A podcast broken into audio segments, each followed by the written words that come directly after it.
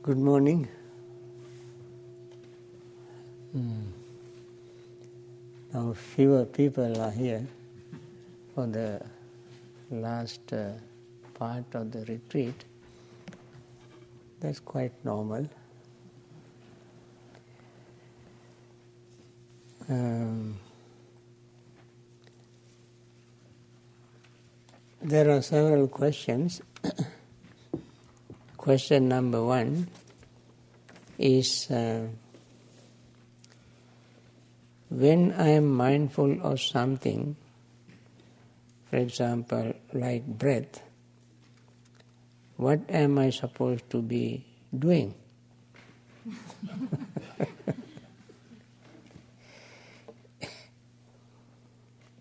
when you are mindful of something, be mindful of that. That's what you are doing. what else? But you say, like breathing, then you say,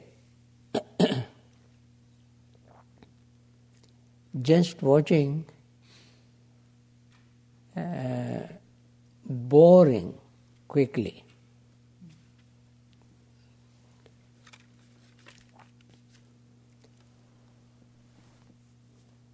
Actually, uh, it can be boring to some people because when they uh, don't uh,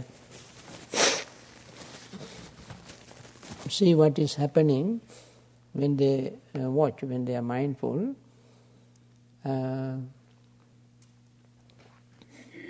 either you gain concentration or you deepen your insight. In order to deepen insight, when you are watching, you give uh, breath as an example. There are several things happening uh, to your breath. If you are really mindful, uh, you will not be bored because uh, every new moment is a fresh moment. So your mind is refreshing. Secondly, when you watch the breath, you can see the first inhaling and exhaling, and then you notice long inhaling, long exhaling. Then you notice the beginning, middle, and end of inhaling, beginning, middle, and end of exhaling. Then you notice when the lungs are full, inhaling, uh, lungs are full with the inhaled breath, you experience a degree of pressure. As you breathe out, that pressure is released, and then you experience a degree of anxiety for not having breath in your lungs. As you breathe in again, that anxiety fades away. And then you notice the breath either uh, gross or subtle. Then you notice the deep breath and shallow breath. Then you notice the softness and hardness of your breath. Then you notice the feeling of breath, feeling either pleasant, unpleasant, or neutral. There are so many things to watch, to notice. All these are happening while you are breathing in and out. But if you make your mind totally blank and watch the breath without noticing any of these things, it is really boring. We go to watch the breath to understand the very nature of breath. It also has elements. This is called the body, as I mentioned the other day. This is called the body. the body has earth element, air element, water element, fire element. Earth element we experience when the when the breath touches, when it is soft or hard, we experience this softness or hardness.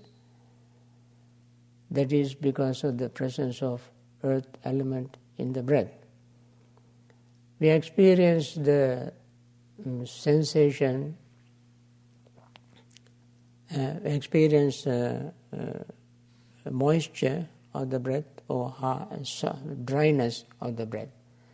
That is because of the the water element. Sometimes we experience uh, hot heat of our breath, sometimes cool of our breath. That is because of the fire element. And we definitely notice the breath moving in and out. That is because of the air element. All the four elements are there. There are many things to notice. Of course, uh, uh, if you were to name all of them, label all of them, and notice and watch, you go crazy because uh, you go to find particular label to stick on your experience. But if you simply pay attention to the breath, uh, while noticing all these things, breath uh, becomes subtler and subtler and subtler, you gain a very good concentration. When the breath becomes very extremely subtle, you even may not notice the breath, but the place where you focus the mind on will you will remember. That would be your object or secondary object. First is the breath, second is the memory of the place where you watch the breath. That means either rims of your nostrils, tip of the nose, upper lips, or inside the nose between eyes. These variations depend on the formation of nose. Some people have a little high lift, high, therefore they feel the breath touching the lip. Some people's nose is uh, bent down, they will notice the touch of breath at the tip of their nose. Some have straight nose, they will experience the breath at the rims of their nostrils. Some may have little uh, high uh, uh, end of the nose, they will ex- may experience breath touching right inside the nose between eyes. So individuals have to breathe uh, several times to find out where the breath touches, and that becomes a memory later on, not the breath itself. And also, when we uh, become mindful of the, the beginning, middle, and end of each breath, eventually we will uh, uh, notice the beginning, middle, and end becoming uh, end of inhaling, joined with the beginning of exhaling. So then the breath will become one object, just like a one cylindrical object. We pass that stage and then we uh, don't notice the breath at all, and that is the time we remember the breath, and then the, that memory becomes the secondary object. This is called patibhaga nimitta in Pali. Then we focus the mind on this memory, and then even the memory will be replaced by a very bright light. And then that it will be very sharp, small spark of light which will disappear, giving rise to very bright, clear light. That time you gain concentration, very deep, profound concentration with a jhanic quality. That is how you gain concentration from uh, the focusing mind on the breath. First, you will notice the details and you develop your insight, and then you the details will fade away, then you gain concentration. When you gain concentration, that is the time you will notice very subtle, deep changes in your experiences. That means at that time you develop insight again with the uh, highest quality of insight to see impermanence, unsatisfactoriness, and selflessness in a very deep level so that your greed, hatred, and delusion will fade away. This is how we, this is, these are the steps of gaining, attaining stages of enlightenment, like stream entry and so forth. So, uh, therefore, it will never be boring.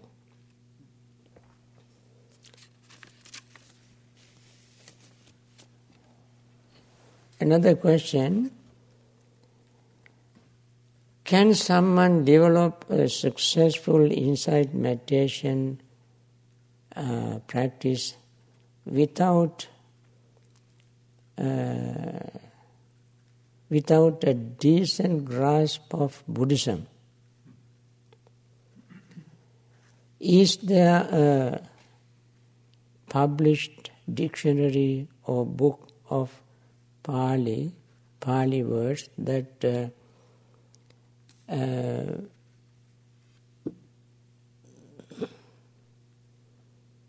that the Huh? Uh, that are relevant. That Available. Huh? Are re- relevant. Relevant, I yeah. see, I'm sorry. Yeah. Relevant to understand. To learn, understand. Learn, understand, to help. Appreciate the teaching. Appreciate the teaching. Okay, thank you.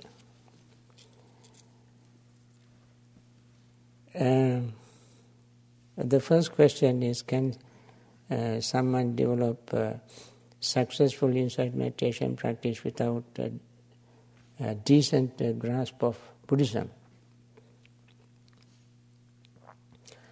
When, when one uh, really deepens in insight, the person will see the whole picture of Buddhism because insight uh, shows the, the truth of the Dhamma. That is, uh, especially these three characteristics of impermanence, unsatisfactoriness, and selflessness, which are very, very often emphasized in the Buddha's teaching. And the details uh, you can fill in later on by reading Buddhist books. Uh, you know, uh, people who uh, even attain enlightenment at first have not been educated people. In the Buddha's time, they inst- very quickly they understand the truth, and then they uh, get involved in knowing the theory. That's one way. If you learn the theory, it is so fascinating. You would like to read. That is what the most people do. They love to read and they read and read and read and read, and there are 50,000 pages in Buddhist, uh, Buddhist literature, 50,000 pages. So it's a quite a bit of uh, Buddhist literature, uh, one can read. And then commentaries and sub commentaries, several thousands of pages. So you may. Um, enjoy reading all of them. But while uh, meditating, if you want to have some uh, theoretical understanding of Buddhism, we like to recommend few books. Uh, at least you read, they are all available in English. Uh, the best, best to learn is first learn Pali. and read English translations or trans- read English translations and read Pali. It is little difficult. But some people do it. So first let me recommend easier way. Read English translations. Uh, there are five uh, books, very good modern translation. One is called Samyutta Nikaya. It is only not very big, but only 2,200 pages. This big. It comes in two volumes or one volume, more than 2,200 pages. It's called Connected Discourses of the Buddha. Very well translated by in modern English by an American monk called Bhikkhu Bodhi. And the second book also he translated into English from the original translation is called Majjhima Nikaya. That is only 1,000 few hundred pages and uh, translated into English as uh, middle length sayings of the Buddha. There are only 152 discourses. And the third is called Digha Nikaya, that is only 1000 pages, not very big. Translated by Maurice Walshe, uh, British. Uh, is called Long Discourses of the Buddha. Fourth is called Anguttara Nikaya, uh, gradual sayings.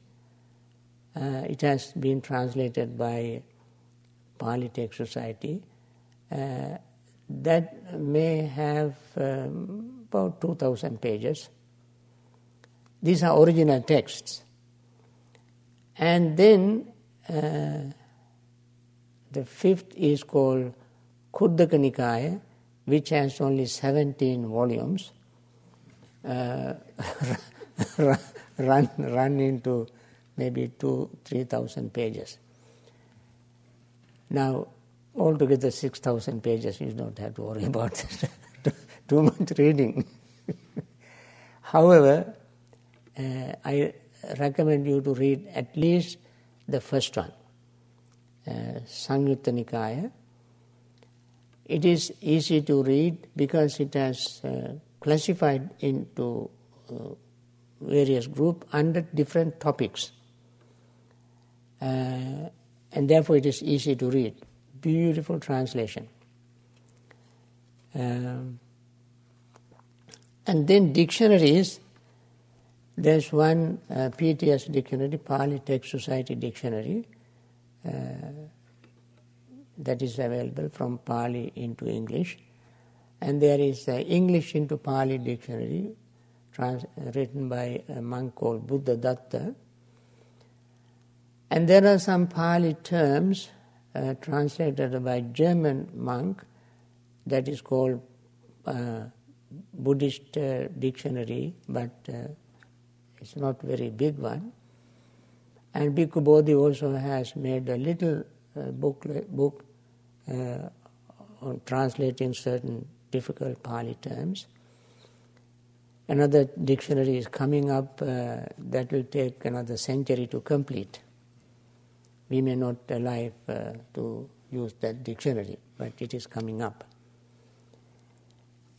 So at least uh, get hold of uh, these books and dictionary, and uh, you will have a good. And also to read uh, on meditation, there are several book, books on meditation. Uh, vipassana meditation, tranquility meditation, and so forth. Some of them you may find in the basement of this building somewhere. Uh,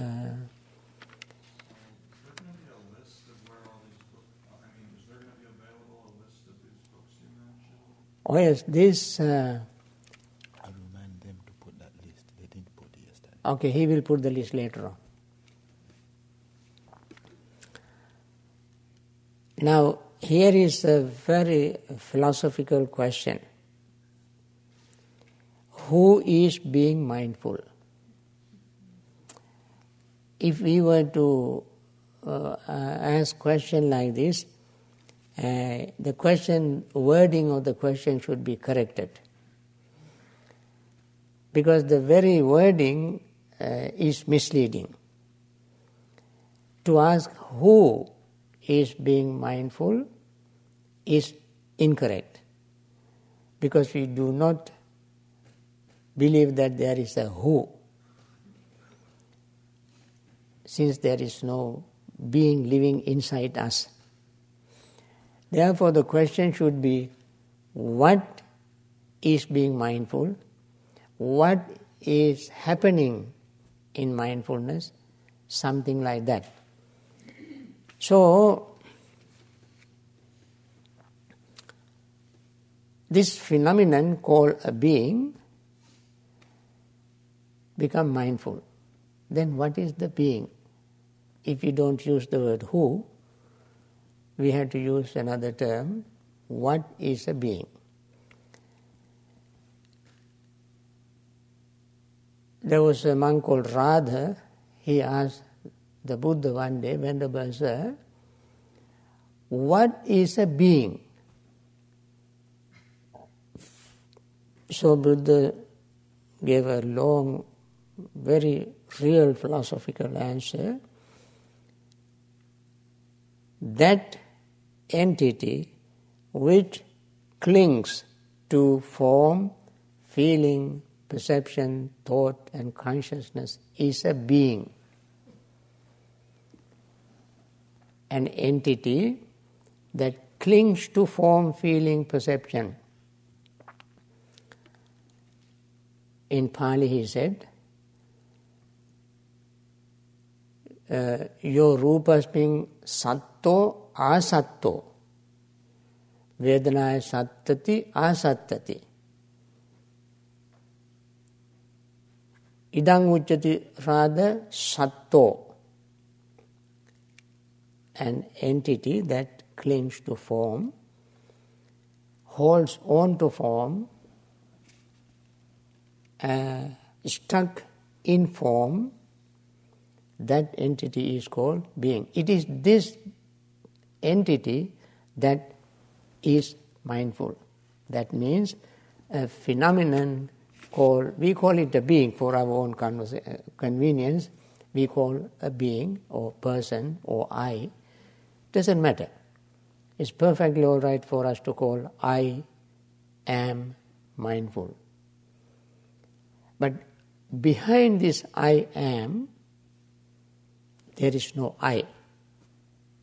that is why it is difficult to understand. But only for conventional uh, communication purpose, we must use the word I. So it is a phenomenon that's uh, become mindful itself. Second question, the anagami, no return, or arahant, one who will not be reborn. Since they are not coming back, do we know where they go? Where did the Buddha go? It is helpful if I fail to uh, talk about this, for I know it will help one let go easier. For otherwise,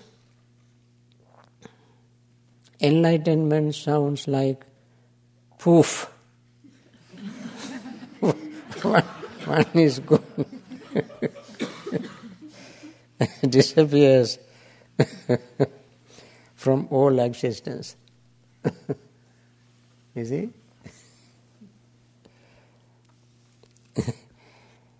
Actually, um, I actually don't blame anybody for asking question like this because that is very normal thing. Uh, so long as we don't understand what enlightenment is, uh, uh, what who arahant uh, is, uh, anagami and so forth. It's a very uh, sincere question. It's also very uh, important to know the answer. Although we cannot give you full answer, it is very important to know. Um, this is what we call attaining uh, Nibbana. when we attain Nibbana, uh, we end this uh, cycle of birth and death. Cycle of birth and death.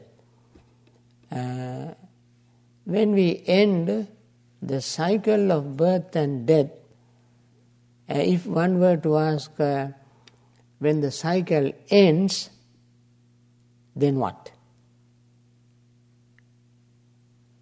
Sometimes people say, uh, if everybody attains enlightenment, attains Nibbana, everybody, I mean, no, not one single being on this whole universe, everyone attains full enlightenment. People ask, then what happened to the world? Who cares?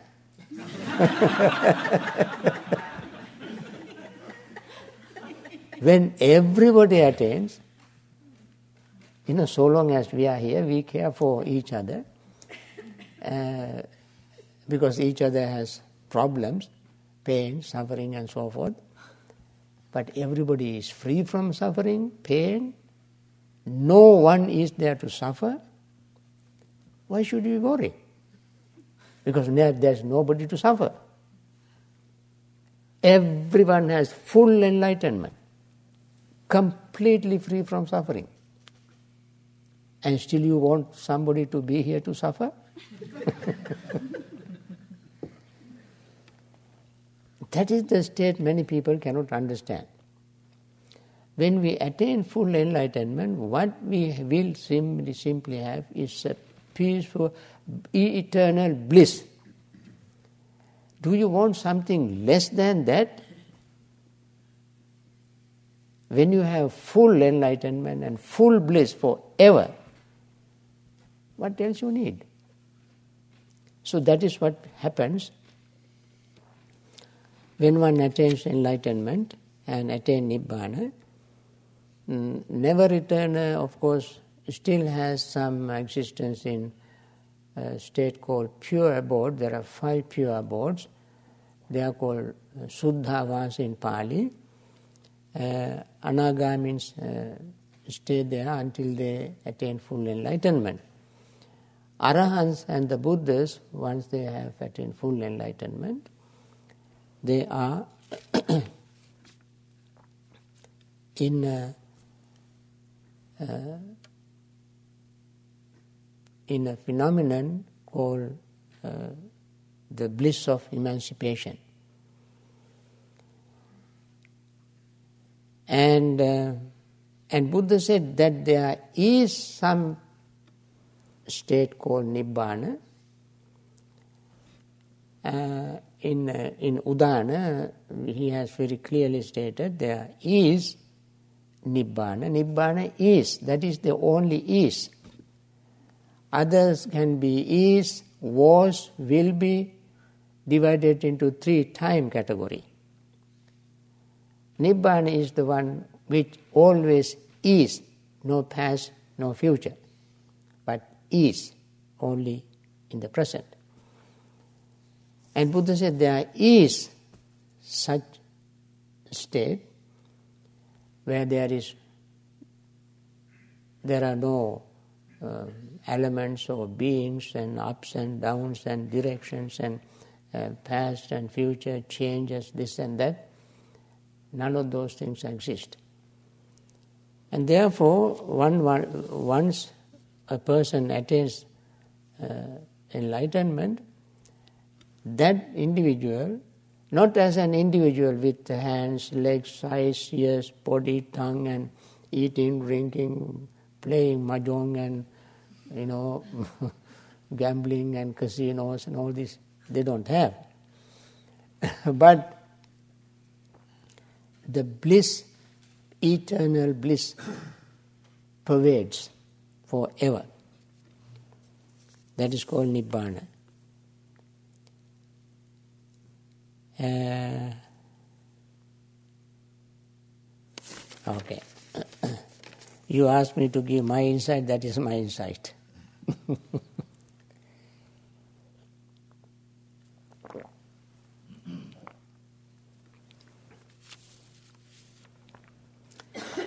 Here is another question. In your book, Eight Mindful Steps to Happiness, you write that uh, loving friendliness is not love as we ordinarily understand it. It is not uh, conditioned by the behavior or qualities of a person. Loving friendliness motivates us to be kind to everyone what did the Buddha have to say about uh, personal love? Do personal love relationships and uh, uh, laity, uh, loyalties, as we normally understand them, have a value in spiritual life? Do they play a part in uh, bringing us closer to enlightenment? Okay. The first part I don't have to say anything about it, but let me uh, say a few words about the second part. What did the Buddha have to say about personal love? personal love, of course, is uh, uh, is important for uh, people's uh, uh, relationship to be together, to support each other emotionally, and uh, maintain their uh, sense of security, uh, satisfy their emotions, uh, make their life harmonious. This personal love is important. And if they live that life, with uh, a personal connection, with uh, 100% honesty, sincerity, and uh, being faithful to each other, that's an ideal life. Uh, for, for lay people. uh, it is sometimes possible. Some people live like that always the problem arises when there are frictions, misunderstanding, distrust, unfaithfulness, ungratefulness, uh, their emotions, anger, hatred, jealousy, fear, rivalry. When these things uh, come to play, then this relationship is very difficult. So, uh, Buddha has given very special discourse to lay people. There is a very uh, famous one in Digha which is called Sigalovada Sutta, a discourse delivered to a person called Sigala, where he has given instructions how to live. Uh, the spouses, partners, uh, children, uh, parents, uh, brothers, sisters, teachers, students, masters, and workers, uh, the country and the, the people, king and uh, rulers and their subjects, and so forth and so on. Whole list of things, and how to make friends, uh, their duties and responsibilities to each other. And this whole discourse is called layman code of discipline layman code translated into English as layman code of discipline.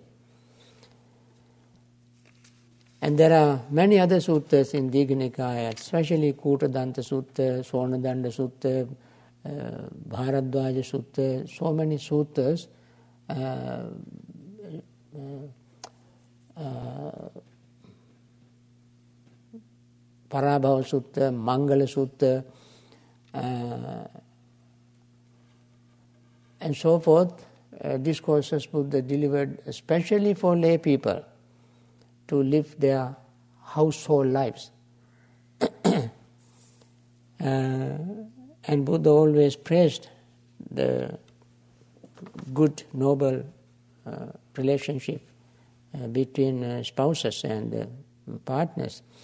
So, and if they live that kind of life, observing only five precepts, even they can attain full enlightenment. I just mentioned it, I think it was yesterday when I. Was it yesterday? Two days ago. Two days ago, uh, when I met uh, Jack Kornfield's uh, group. Um, uh, I mentioned a, a story of uh, uh, Bingasala, uh, a woman who uh, invited Venerable Ananda for lunch. After lunch, she asked uh, Venerable Ananda a question. Question was, uh, her father was uh, Purana, her uncle, father's brother was Isidatta. She said, uh, My father, Purana, became a celibate as soon as I was born. After that, he maintained celibacy. And he practiced Dhamma, practiced meditation, attained the second level of enlightenment. And the Buddha declared, acknowledged, that he had attained second level of enlightenment. My uncle, Isidatta, enjoyed sensual pleasure to the end of his life. Never observed celibacy. When he died, Buddha declared even he attained the second level of enlightenment. So her question was, Venerable Sir, I cannot understand this. My father observing celibacy attained second level of enlightenment. My uncle not observing celibacy attained the second level of enlightenment. I cannot understand. Can you explain it to me? Venerable Ananda said, Well, that is what the Buddha said. And he went away. that was not much of an answer. he went and reported this to the Buddha. And Buddha said, Ananda, it is true that her father was a devotion oriented person, faith oriented person. So he observes celibacy in order to practice Dhamma and meditation. Her uncle Isidatta was a wisdom oriented person. He knew how to balance his life, live a balanced life, and therefore he too attained the second level of enlightenment. So, if people learn how to live a balanced life, decent human life, lay, lay life, uh, there are many people who are very 100% honest, sincere. It is possible for them to attain enlightenment. Sincerity is the number one qualification. Sincerity, honesty, honest to oneself, honest to others, uh, so that mind always remains very, very steady, powerful, clean. As soon as the person sit to meditate, gain concentration very quickly. Why? Because person is honest, sincere.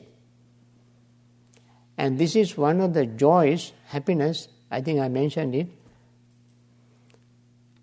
uh, having wealth and so forth is a happiness. At the same time, if the person knows that the person earned wealth honestly, in the noble means, even that understanding, that memory, that realization is a source of happiness. Having wealth is a, a blessing. But if the person earned that wealth honestly, sincerely, that is additional happiness. So, uh, all depends on how we use. You know, this life itself is neither good nor bad. Money is neither good nor bad. Houses are neither good nor bad. But depending on how we use the body, how we use the money, how we use the house, make the difference. It's something very neutral can be made into uh, biased. So, all depends on how we use our body, mind, money, and so forth.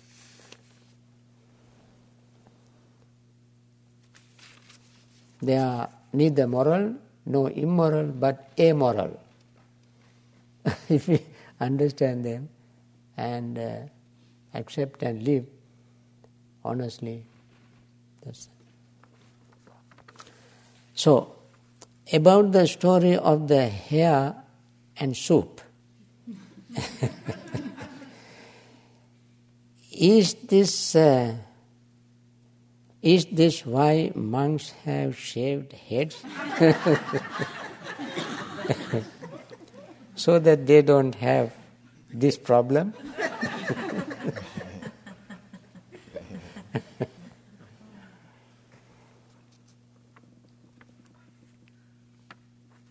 In fact, uh,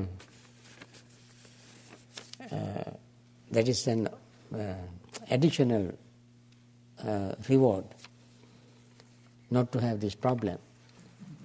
Uh, but uh, monks shave their head for many other reasons too. One is to make life very simple.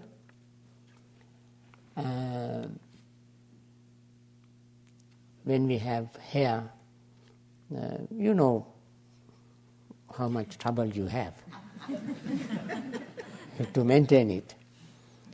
Uh, when when you are en- entertaining and enjoying and having you know great pride in your hair, when hair falls, you feel very disappointed.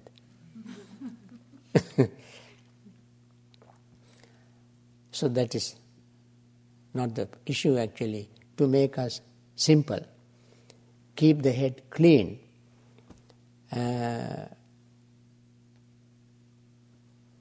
if you if you have a dandruff problem, just shave your head and apply little lotion, you will not have dandruff. All other things are useless. so, I mean, that's very, very, very simple, easy. Shave the head, apply some lotion every morning, have a little wash, apply, go on. So it's simple. There will not be uh, lice. You know, some people have lice on their head. When we shave our head, we don't have that. So, for these reasons, to keep the head clean, make life simple, um, and make us look humble. You know, one of the things that we recite as soon as we ordain, we say, uh, in, in Pali, we say, uh, Vevanyamme ajhupagatoti pabbajite nabinnam pachirikitabbam. That's a very beautiful sentence. I have become unattractive after shaving my head. I, I made myself unattractive.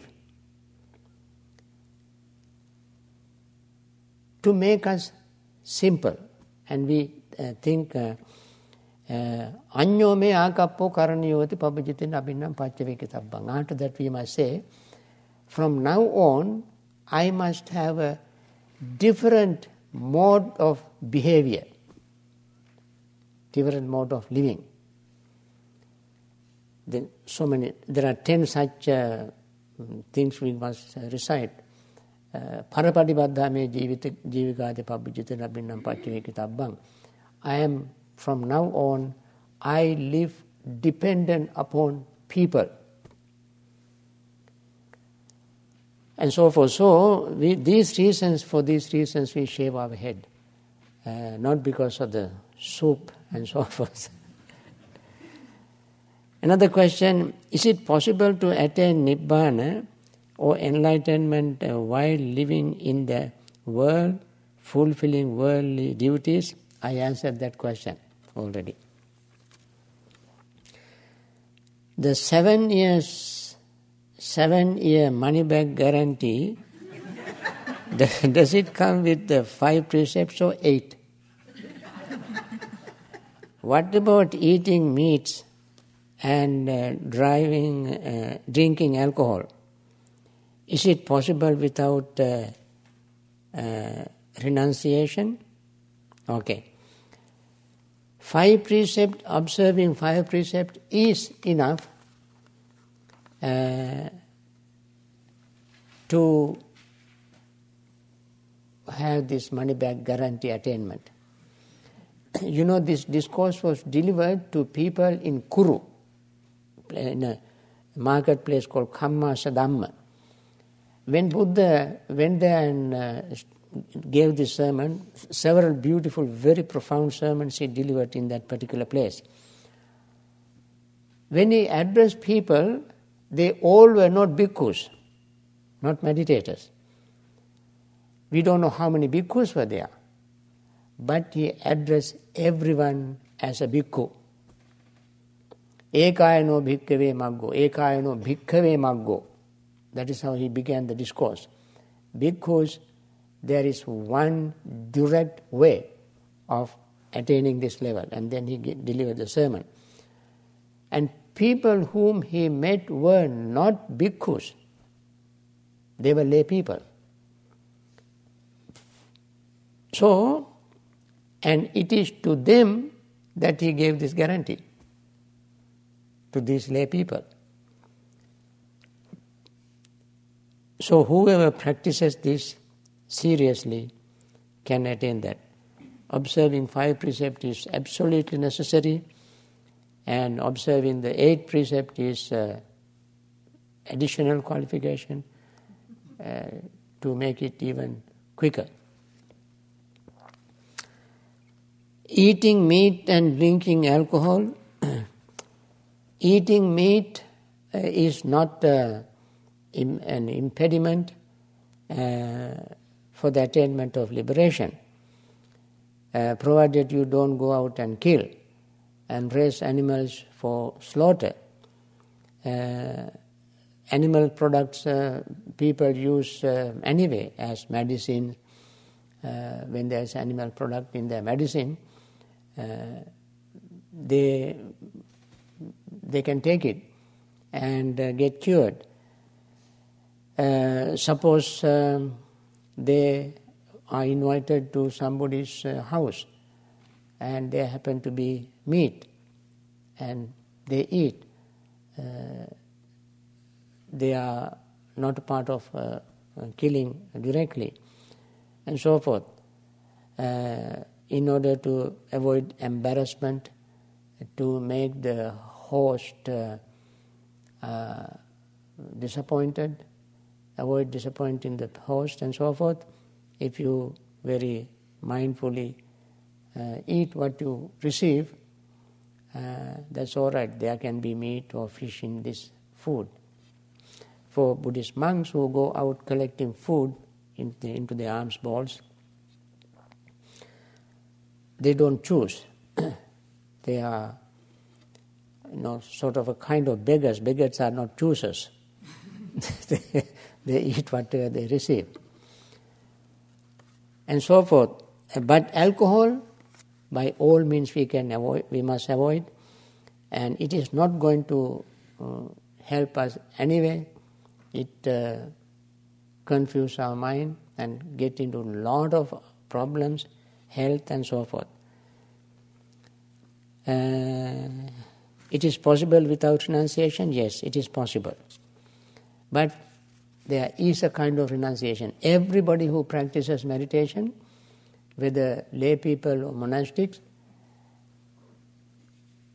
practices renunciation in a widest sense of the term. Generally, the word renunciation is used for uh, people leaving homes and going to monasteries. That is the, the, the common understanding of the word renunciation. But renunciation is, in the very strict sense, uh, renunciation means uh, letting go of our greed. Even as lay people, we have to learn to let go of our greed. Letting go of greed is the renunciation. In the Noble Eightfold Path, uh, that is the, the right uh, uh, thought, right thought. Right thought, number one is thought of renunciation. Their thought means just the thought of greed we let go. Letting go of our greed at any level, at any degree, is called renunciation. That's what we have to practice. Another question what is the role of uh, uh, laughter. laughter? I say, thank you. What is the role of laughter if in spiritual life? Did the Buddha ever speak or teach about laughter? uh, Buddha did not uh, say much about it, but in commentaries uh, there are various uh, degrees of laughter. They are uh, they they listed uh, five of them like sita, hasita, upahasita, apahasita, and uh, so forth. Various degrees of, you know, sm- starting with a very mild smile till uh, very loud giggling.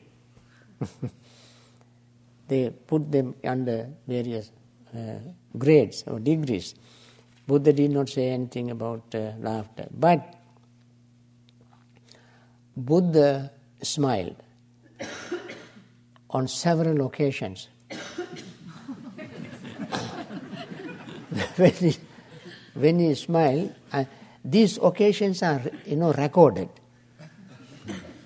because these smiles have a very deep meanings. One day he saw a beggar. Seeing him, he smiled. So that is not, you know, something funny to see somebody begging. You might say Buddha was uh, sarcastic or, you know, insulting. No. He smiled. Then Venerable Ananda was next to him and asked him, Sir, why did you smile? Buddha said, You know, this beggar was a multimillionaire. Now see what is he doing now? He said, if he spent his money, energy when he was young, he could have become number one rich person in this country. But he wasted that opportunity. And if he practiced Dhamma, meditation, he would have attained full enlightenment. He passed that opportunity.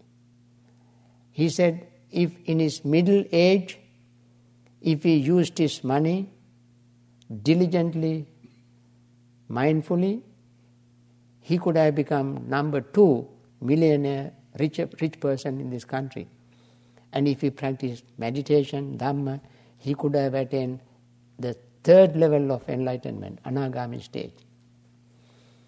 And he wasted those moments. If he used his money, his wealth in his latter part of his life, he could have become third richest person in this country. And if he meditated, he could have attained second level of enlightenment. Now he wasted. Instead, he wasted his time, his energy, his money, his opportunities by abusing his uh, money, getting involved in doing wrong things, gambling, drinking, and so forth, and wasted everything. Now he is a beggar. That is why he smiled. How foolish this person has been. So, in his smiles, there always was a very deep meaning, something for us to learn. We laugh and smile when we have a joke which doesn't make any sense. It simply makes us giggle. Uh, it's a meaningful smile is uh, uh, very spiritual. Another question Will you come back to Spirit Rock? Uh, I like to come back, but I don't know when. if there is no self, then what gets reincarnated? Uh, you know, this is uh, another very common question. We even don't use the word reincarnation. Some people use it, but uh, when you look at the meaning of this word, uh, it has a limited uh, connotation. For that reason, we don't use the word. Uh, reincarnation uh, presume uh, discarnation and incarnation. Incar- incarne, carne, you know, is in Spanish and uh, Portuguese, flesh. Con carne, sin carne, when you go to restaurants. so, uh, incarne means getting into flesh. Discarne means separating from flesh and reincarnate is re entering into flesh. So there, there always has to be flesh to take this life. In Buddhism, there is a life without flesh. They are called formless existence. Form existence and formless existence. When we practice formless meditation, and then die in that meditation, attainment, you will be reborn in formless realm. This, these are called arupi Brahma world. In order to include all these existences, we use the word rebirth or re-becoming. That's a very meaningful uh, uh, word. So we don't use the reincarnation. Anyway, what gets into rebirth? There are three things happening. We have greed, ignorance, and karma. Greed is not a person, ignorance is not a person, karma is not a person. These are all phenomena. And when these three join together, at the moment of death, they propel into another existence. That, can, that existence may be with flesh or without flesh, depending on how karma is for, performed, how much ignorance we have, how much greed we have. And therefore, these are the three things that uh, uh, make next existence possible, not any permanent self. Because if there is something permanent, it will never change. Rebirth is 100% perf- um, transformation from one state to another state.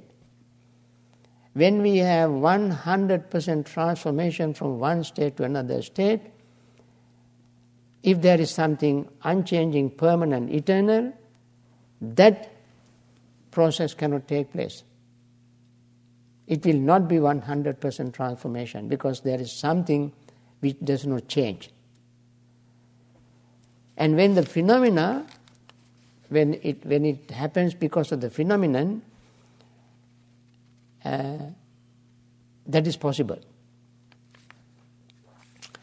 We can give many, many examples, crude examples, but none of them is perfect. For instance, uh, you send an email, you just uh, type it to the computer, but your message, your words, your ideas instantly go somewhere. And the other person also can read exactly what you wrote. What really goes there? You send a fax. Your ink is here, your paper is here, fax machine is here, but the message appears somewhere else. What does go there? Phenomenon. What do you call this? Electronic phenomenon. Manifest things from here to there. Uh, rebirth is something like this. I mean, these are very crude examples. Uh, so, rebirth is much subtler than that. Next question. Long ago, I had read somewhere that uh, upon enlightenment, uh, Buddha became free from all suffering, but he chose to uh, participate in the sorrows of the world. If true, can you elaborate? Uh, it is not true, therefore I'm not going to elaborate. but, but I say something about it. Why I say it is not true? because you know, some people, even learned people, believe in that. There was, there is a statue in Sri Lanka. Statue's uh, hands are like this and head is bent like this. Uh, one of our very learned uh, archaeologists uh, interpreted the meaning of that statue. He said that was the Buddha uh, suffering for the suffering beings in the world. And he even coined a term, para dukkha dukkhita mudra. Mudra means posture. Para dukkhita means other suffering. Para dukkha, uh, suffering of others, dukkhita, suffering. That means he suffers for the suffering of others. Friends, if Buddha were to suffer for the suffering of others, he would have never had one single moment of peace. Because the world is full of suffering. There are billions of beings, trillions of beings suffering. And he would have simply become an embodiment of suffering. That's not true. Buddha did not your first part of the question is correct that Buddha overcame suffering and got free from suffering, and he never suffered after that. He may have aches and pains here and there as he was growing old, but never had any suffering. He had com- uh, compassion for suffering beings, and he tried to help those beings without himself suffering. It is an ordinary person who suffers for the suffering of others. That is, in fact, unhealthy.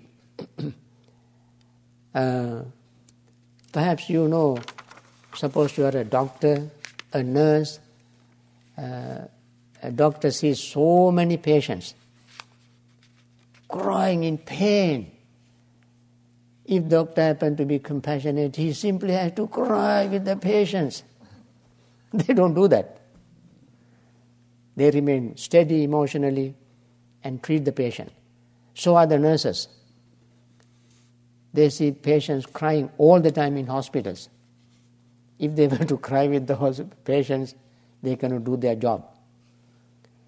in an emergency, very panicky, panicky situations, they simply must remain very steady, very alert, very mindful to treat the patient correctly.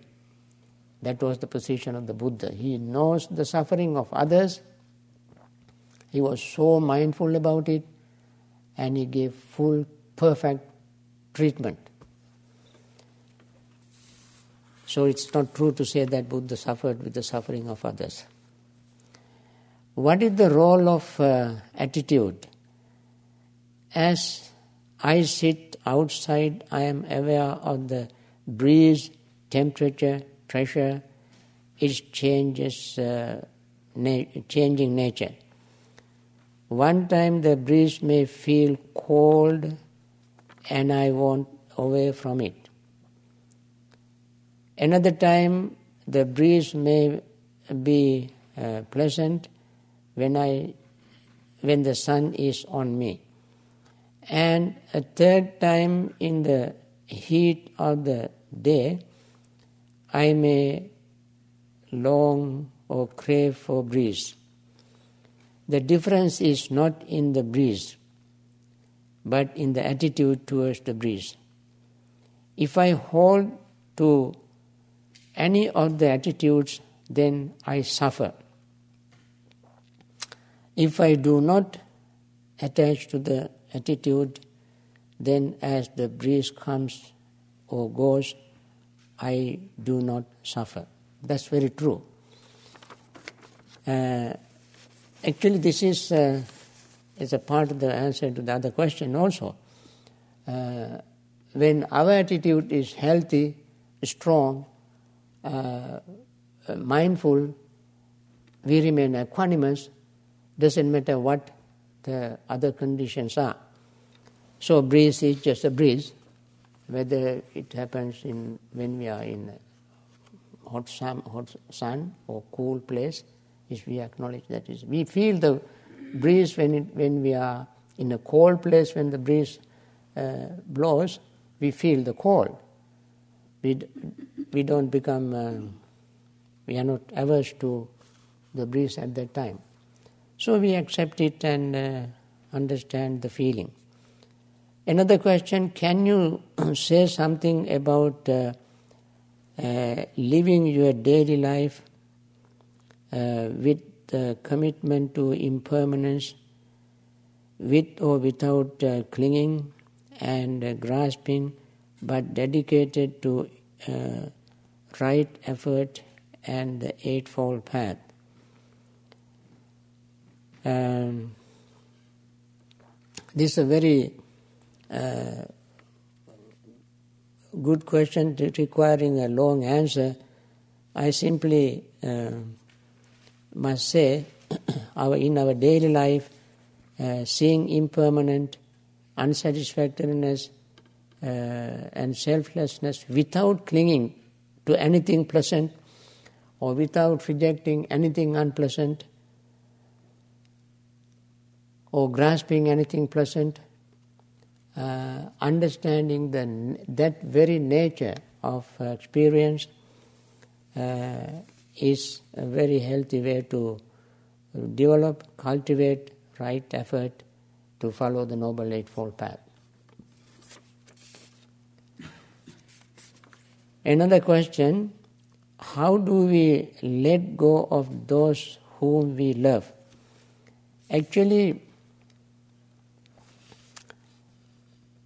suppose we love someone, very dearly we love, and that someone dies. Uh, then, of course, we feel sad. That's very natural. We acknowledge the sadness. At the same time, we should not lose the sight of the truth of impermanence. We acknowledge the, the sadness and understand that I'm sad because I have attachment to this loved one. So, uh, I must understand even loved ones are impermanent. I have not understood it. I simply clung to my loved one. And therefore I have this suffering. So we rationally, mindfully look at the whole situation, experiencing pain, sorrow, sadness, understand at the same time it is because of my attachment to the loved one. So, what to do? Even loved one passes away. So we understand it, console ourselves, always look at the Dhamma. Look at the Dhamma. The truth. Then gradually we increase our insight into this reality and decrease our sadness towards losing our loved ones. Is it okay to take your photograph with uh, boundless gratitude?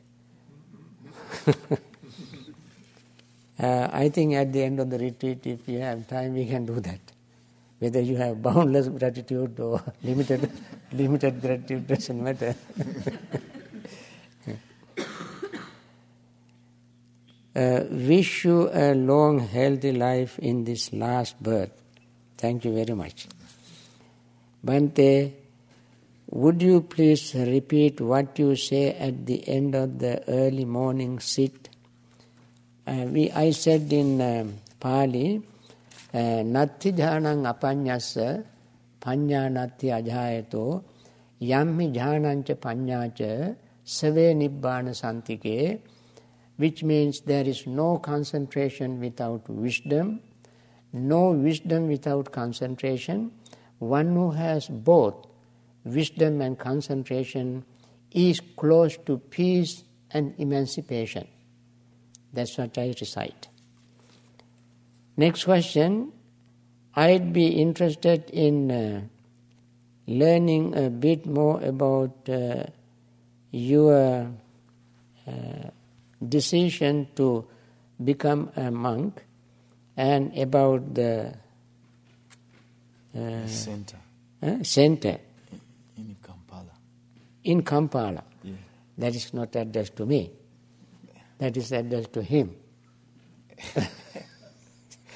Let me finish this, then you can answer that, okay? What kind of blessings or wisdom do you tell a woman who will soon experience childbirth? We have a special blessing which is called Angulimala Sutta. Angulimala was a very famous uh, criminal. this sutta is named after that criminal he became a monk. He has killed 999 people. And the discourse is after him. Because when he was going to kill the Buddha, Buddha converted him uh, to be a bhikkhu, and then soon he attained full enlightenment. One day, when he was going on his alms round, he was standing in front of a house, and from the house he heard a woman crying in pain, uh, labor pain. His heart melted. This person before didn't have any compassion. He simply killed. Now he is filled with compassion went to the Buddha and reported this. And Buddha said, Angulimala, go and tell this woman, repeat this passage. That is, as since I was born, I have never killed any living beings. By the power of this truth, may you deliver the baby without pain. Angulimala said, Venerable sir, how can I say that? I have killed with my own hands 999 people. Now you ask me to go and tell lie to this woman. He said, no, no, no, no. I am not asking you to tell you tell lie. you must remember since you became a monk and attained full enlightenment, you never killed any living being. That is the truth. You use that truth as a power to give blessing to this woman. With this uh, strength, he went back to the house and standing outside, he recited, Sister, it says, Yatoham bhagini arya jatya jato nabijanami sanchicha panan jivita voropeta tena satyena sotito hotu soti gabbasati. In Pali, he said, uh, Sister, since I was born, I have never killed any living beings. By this truth, by this power, may you have safe delivery. As soon as he recited, this woman's pain, labor pain stopped, and she delivered very uh, safe baby. And since then, this has become our sutra to recite for uh, pregnant women just before their birth.